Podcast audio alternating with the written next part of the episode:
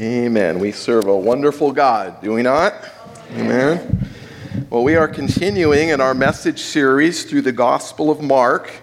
We're calling this uh, series the Gospel of Mark, Servant and Savior. And today we come to the second half of Mark chapter 7, verses 14 through 23. We're calling the message today Inside Out. And uh, I'm sure that will be make sense to you in a few minutes when we get uh, a little farther into the text. Inside Out. Well, you know, a few years ago, an article was published about the largest body of contaminated water anywhere in the United States. The story was told about a huge lake big enough to hide an 80 story skyscraper. That lake held 26 billion, that's billion gallons of toxic acidic water that's very, very dangerous, and the people in the community nearby are very concerned, of course. Now, you might think that this pool of poisonous water, one of the largest Superfund cleanup sites in the nation, you think it might be near a, a big industrial city, right? Like Detroit or Pittsburgh or something like that. But actually, the Berkeley Pit is a former open copper mine, and it's located right outside Butte, Montana little old Butte, Montana, with a population of barely 30,000 people. The pit is one mile long, it's uh, half a mile wide, and it's approximately 1,800 feet deep. It's filled halfway up with water, and that water is acidic. The, the, article said it was uh, close to Coca Cola or stomach acid. That's how dangerous that stuff is. So all you Coke drinkers, be aware. Yeah.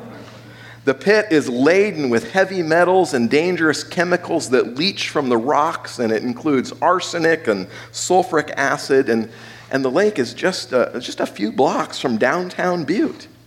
And so it's no surprise that people are concerned because they, they wonder how can we stay free from that kind of contamination, that kind of pollution? Sometimes there's a mist or a fog that rises off the lake, and people are wondering what happens if I breathe that? How can I stay healthy while living in this environment? Water continues to, to seep in and to fill up the pit, and the residents of Butte are un- understandably concerned that the day might come when the water begins to seep out and gets into their drinking water. People are wondering if they can protect the local wildlife. Recently, several large flocks of geese landed on the lake, and not long after, hundreds of their carcasses washed up on the shore. That would be a bit disconcerting, don't you think, to have a giant lake full of poison just down the street from your house? How would you like that? But if you think about it, that's the kind of concern the folks in Butte have, that's the kind of concern that we ought to have. Because you realize there's a source of contamination right here in our community. And it's as close to you as the people that you rub shoulders with. It's as close to you as your television or your phone. We are surrounded by moral poison and contaminants on a regular basis.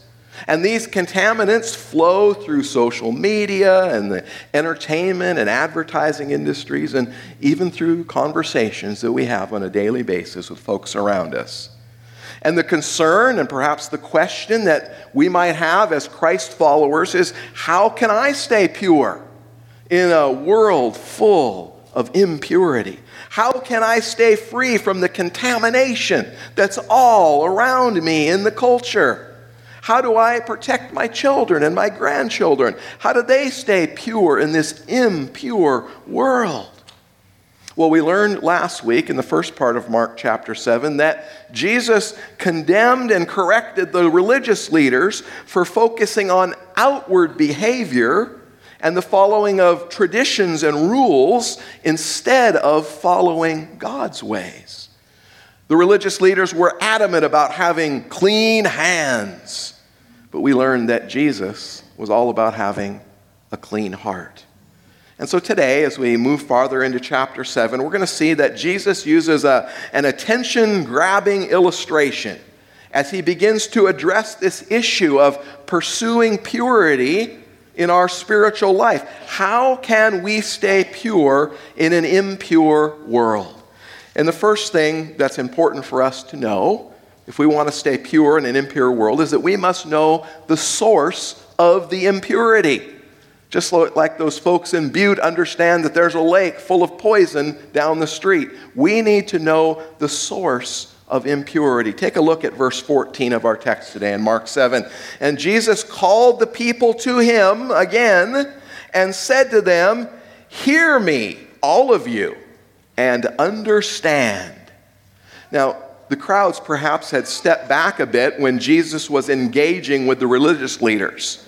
And so apparently, Jesus motions them, bids them to come closer because he has something he wants to say to them. And he says, Hear and understand. Hear and understand. Those two words are in the imperative tense. That means that they are commands. Actually, they are the only commands in this whole passage. Hear and understand what I'm about to tell you. Jesus wants the people to, to know. The people were to listen and to learn because what he is about to say is extremely important. And what Jesus is about to say is really is kind of going to blow their minds because he's going to have some teaching that is radically different than what they've become accustomed to. This is a monumental moment, and he doesn't want the crowd to miss it. Bible commentator William Barclay suggests that this is the most revolutionary passage in the entire New Testament. That's his opinion about this passage. Jesus is about to say something shocking to people who have been taught their whole lives about the importance of keeping the outside looking good. And you know, folks, it's no different today. Many in churches and different religions around the world still believe something similar. We got to keep looking good on the outside.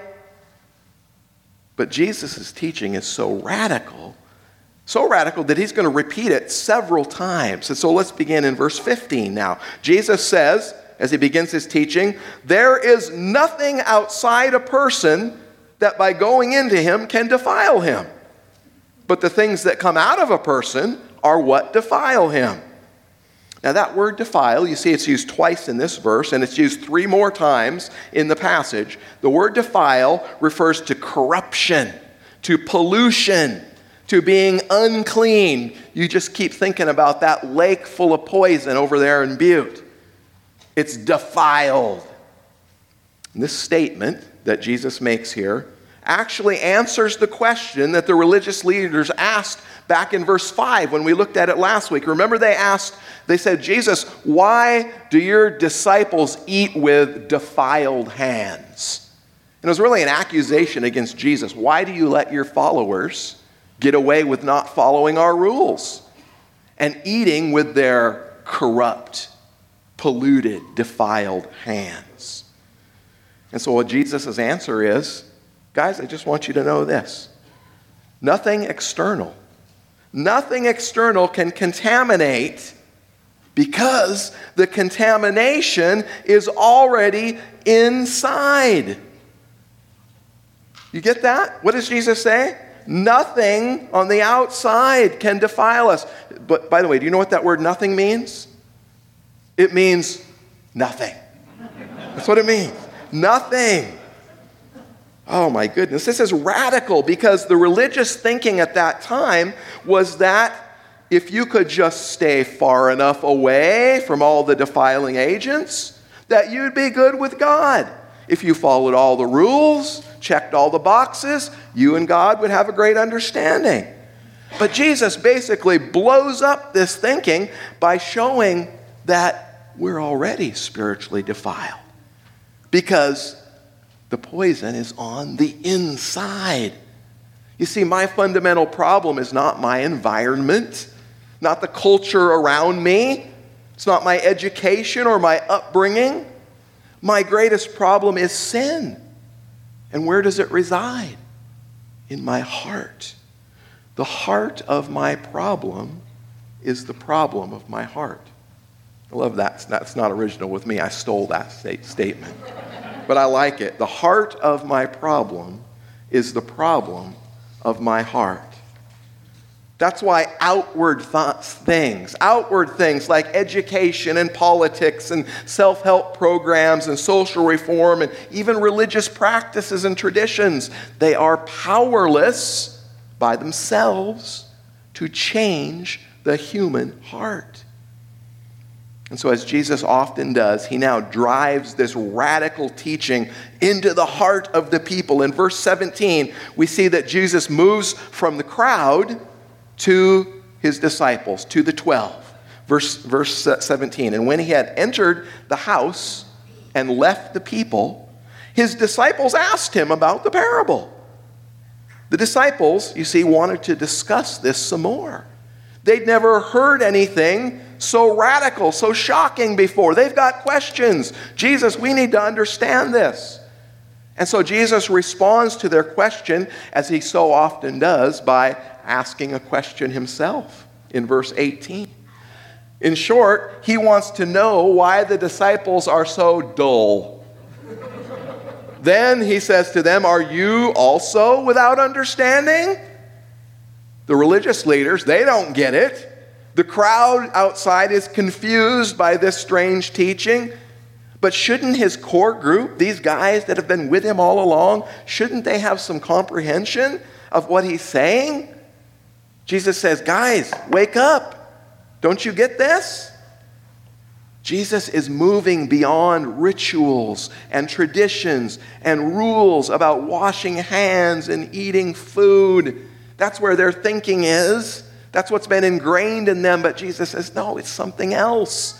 In order to help them grasp this content, uh, this content, not just in their minds, but also in, our, in their heart, at the gut level, Jesus uses an analogy, a picture that they would never forget. Verses 18 and 19, Jesus says, Do you not see that whatever goes into a person from the outside cannot defile him, since it enters not his heart, but his stomach, and then is expelled? The word for heart not just that organ pumping blood in there. The word for heart for these ancient people represented their inner nature. It was their mind, their intellect, their will all together. That's what Jesus is concerned about in our lives our heart, who we are on the inside. Now, certainly, some foods are not the best for our heart health.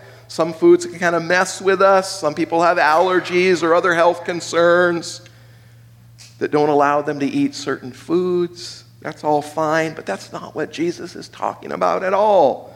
In this brief anatomy lesson, we're reminded that when food goes into the mouth, it goes down into the stomach, and then it comes out the other end. That's what Jesus is saying here. Some of you just kind of woke up. Oh, this might be a little interesting. The word for expelled, that's just a polite, nice word for talking about what? The stuff that goes down the toilet. Or if you mention a popular child's book, everybody poops. That's what Jesus is talking about here. He wants them to understand okay, guys, you understand this physical process, but I want to tell you something deeper something far more significant. And so then, after reporting what Jesus said here, our, our author of the Gospel of Mark, Mark, gives us a, kind of an editorial comment.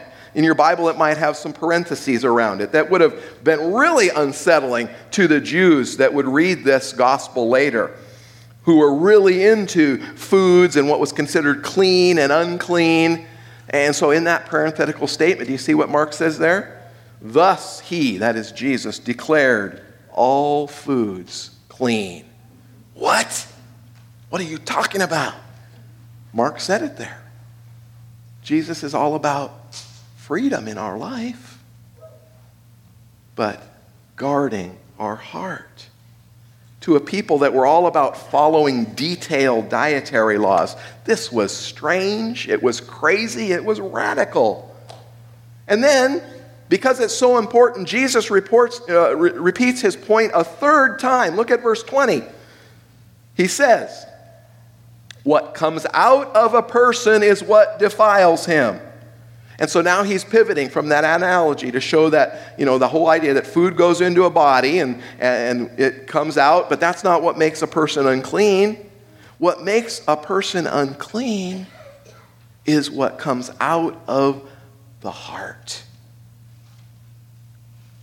Now that he has their total attention, maybe because some of them are a bit grossed out at this whole analogy of, of uh, you know, stuff, uh, Jesus then says, let me, let me help you to understand this, guys.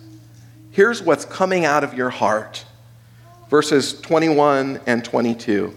He begins to say, Everything, everything, all this garbage flows out of your heart. For from within, out of the heart of man, come evil thoughts. We'll stop just there for a moment. Evil is not out there somewhere, it's in here. Do we understand that? You see, so often in our world, whether it's in the Christian world or in the secular world, we think if we can just fix everything out here, everything will be good. But the problem is our hearts. That's where the bad stuff comes from. That's where the cesspool of poison comes from the human heart and the evil thoughts literally gush out of our insides. In the original phrase, evil thoughts precedes the verb, and so it is the main idea. So, in other words, what Jesus is saying is all of these other things he's about to list flow out from this idea of evil thoughts. It's the root, and what follows is the fruit. And so, our heart is full of evil thoughts. And so, here's a question Here's something to grapple with. Do our problems originate outside of us or within us? Are human beings basically good or basically evil? Well, James, the brother of Jesus, answers that for us. In James chapter 4 and verse 1, James writes, What causes quarrels? What causes fights among you? Is it not this, that your passions are at war within you? all that garbage is fighting in there. And what comes out is quarreling and fighting with others. There's a, a, famous quote from Ralph Waldo Emerson, I think fits well here. Sow a thought and you reap an action. Sow an act and you reap a habit. Sow a habit and you reap a character. Sow a character and you reap a destiny. You see, what begins in our minds, in our hearts, in our insides comes out in our attitudes and our actions. We could say that our decadent desires are often fleshed out through our deeds. Jesus then goes on to list a dozen sins in verses 22 and 23 that have their beginnings on the inside, but they make their way out. We want to say that this list is extensive. There's 12 things here, but it's not exhaustive. The list could be a lot longer. So it's representative of all of the garbage that's bubbling around inside here. In verse 21, Jesus says, For from within, out of the heart of man, comes evil thoughts, sexual immorality, theft, murder, adultery, coveting, wickedness, deceit, sensuality, envy, slander, pride, and foolishness. And we want to look at this for just a moment because Jesus lists six items to start with that we could say are actions that come out of the heart. Those are in the yellow on the screen there. Six actions that come out of the heart sexual immorality, theft, murder, adultery, coveting, wickedness. Wickedness. Some, some versions translate as the word malice. That's evil scheming to do evil to someone else. Is there any malice in our world? There sure is. There sure is. And then Jesus follows up that first list with six more items that we could say are attitudes that are behind some of those actions that he just listed deceit, sensuality, envy. By the way, envy, that, that literally means the evil eye. And in the ancient times, in, in the first century, the evil eye was considered to be an eye that was envious but also stingy. It's all about me. It's all about me, not about you. slander, saying things about other people that are destructive, pride, and foolishness. Sometimes the Bible translates that word as folly. It's uh, the, it, it's the choice to reject God. It is foolishness or folly to reject God. Is there any of that going on in our world? There sure is. There's a lot of folly, a lot of foolishness out there. So Jesus is telling them and he's telling us look, you set up all these outside rituals, but you don't get to the root of the problem. The root of the problem is your heart. That's where all this ugly stuff in the culture comes from. This stuff that we want to protect our kids from. You know, where it really originates is in our heart, because that's where the source is, the source of the impurity. And so, after exposing their hearts, no doubt the disciples are maybe feeling kind of down here. But, but Jesus doesn't move too quickly to bring relief because he wants to, to really kind of hammer things home here in verse 23 with his, with his conclusion. In verse 23 says, All these evil things, everything I've listed and everything else you can think of, all these evil things come from within and they defile a person. There's that word used again. It's not what we do out here that defiles us, it's what happens in here and in here that defiles us. You see, our problems are not the result of surrounding influences, but of the internal evil that's already resident in our heart. The prophet Jeremiah famously wrote this in Jeremiah 17 9 The heart is deceitful above all things and desperately sick. Who can understand it? Who can understand it? Everyone is capable of every sin on the list that Jesus laid out and many more sins. There is no heart where sin does not lurk. In Romans chapter 3, Paul reminds us several times of these statements None is righteous, no, not one. No one understands. No one seeks for God. All have turned aside. Together they've become worthless. No one does good, not even one. For all have sinned and fall short of the glory of God. We're all defiled. We're all a mess. We're full of poison. So, what do we do with all this? It'd be a bummer just to end the sermon right here, wouldn't it? Man. But it depends on how you look at it. If we're just trying to clean ourselves up on the outside to look good, then this message right here is pretty discouraging, isn't it? But if we have no doubt about that depravity, that garbage in our heart, then we understand ah, I need a new heart. I need a clean heart. You see, the gospel, the good news, will only be good to the extent that we understand the bad news of the junk in our life. The good news can only be good news in the context of really bad news. So, in essence, the bad news is good news that brings even better news the gospel.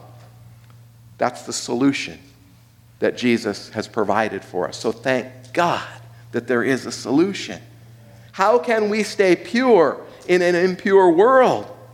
We can stay pure when, number two, we pay attention to our heart. Pay attention to your heart. So I want to just finish up this morning with just a couple of suggestions. And I think that these will be helpful for us to get on the road to attacking what Jesus identifies as that source of impurity in our life. And the very first building block is, of course, to understand we need a new heart. We need a new heart. Not just a, a, cleaned up old heart, but we need a heart transplant. Trying to keep the external rules will not work. Doing good works is not good enough. You and I need brand new hearts because we stand guilty and condemned before a holy God when confronted with his sinfulness and the, the horrors of his unholy heart, King David prayed this famous prayer in Psalm 51. You'll know it as soon as I read it. Verses 9 and 10 Hide your face from my sins. Blot out all my iniquities. Create in me a clean heart, O God, and renew a right spirit within me. King David was so far ahead of his time. He didn't fully understand what he was talking about there.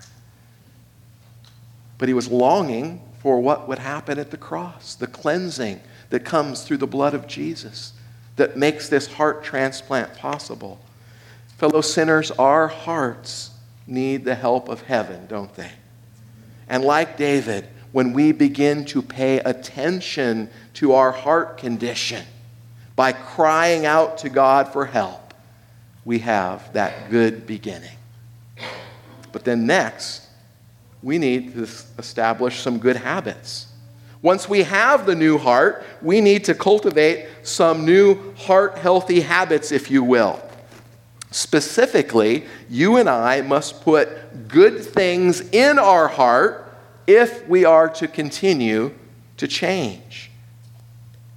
Peter, who was there that day when Jesus gave this lesson, many years later, he wrote these words in 2, 2 Peter, 1 Peter chapter 2 and verse 2. Like newborn infants, long for the pure spiritual milk, that by it you may grow up into salvation. What a great picture there, right?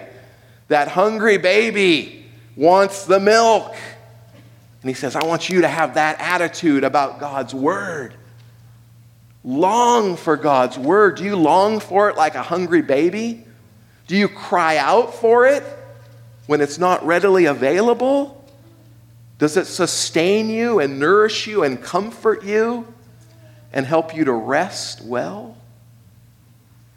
That's that picture of that baby.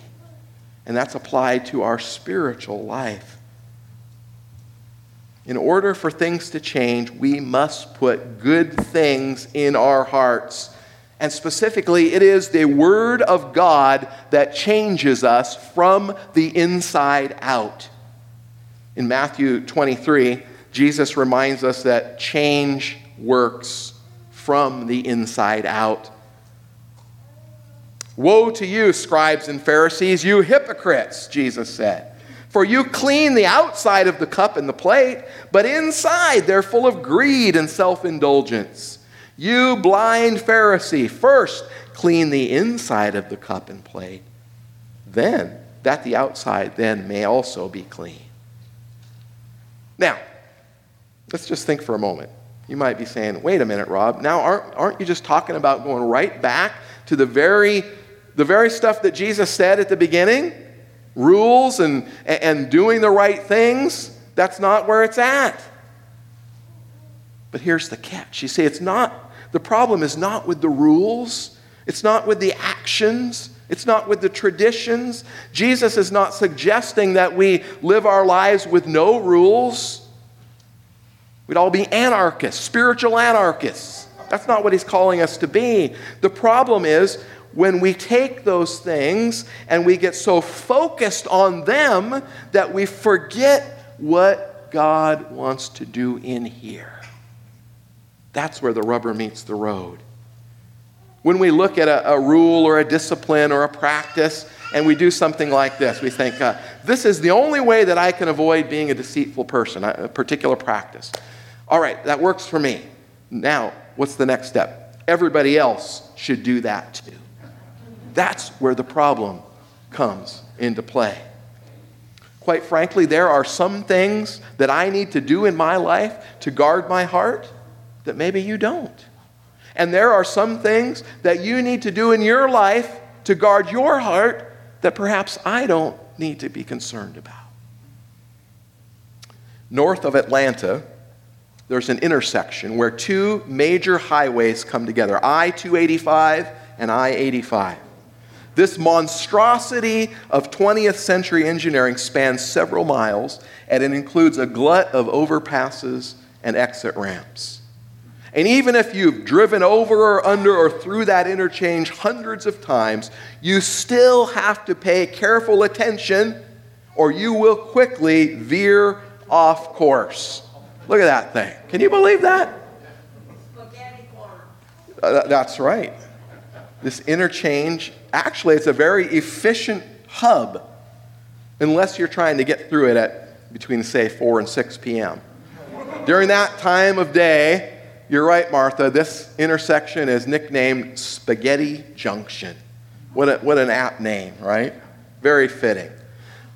From 4 to 6 p.m., it becomes a multi lane parking lot, and everything comes to a standstill. All hopes of being home for dinner on time or to a meeting on time or wherever you need to be, all hopes are dashed. And it said that just about everyone in the Atlanta metropolitan area has at one time or another driven into Spaghetti Junction with a smile on their face and a song on their heart, only to find themselves driving out an hour later with a vision of selling everything they own get out to the country. Well, the good news is everyone eventually makes it out. The bad news is that few people come out with the same attitude that they went in with. Well, friends, I want you to see something here. Our heart is a hub like Spaghetti Junction. And everything we experience in life gets channeled through our heart. And unfortunately, that includes our negative experiences and our sinful impulses and our fleshly desires. And those things have a tendency to get stuck in there and create havoc. And so Jesus is saying to us, Look, friends, look.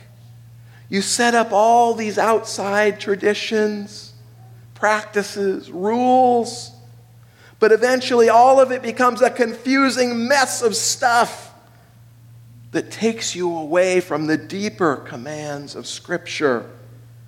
Yes, it is important to stay pure in an impure world, but we'd better have the right strategy and that is to pay attention, close attention to our hearts. We could say that God's Word is kind of like the GPS system that gets us through the maze in a way that is efficient and proper and clear. Or we can do it on our own and say, I know how to get through here. I've done it a hundred times before. I'm going to do it my way. Let's do it God's way.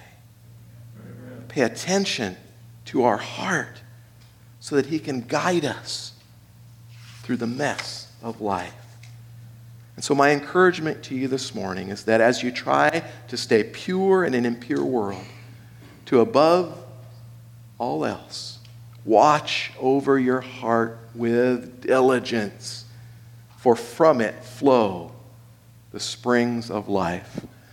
Isn't that a way better picture than Spaghetti Junction?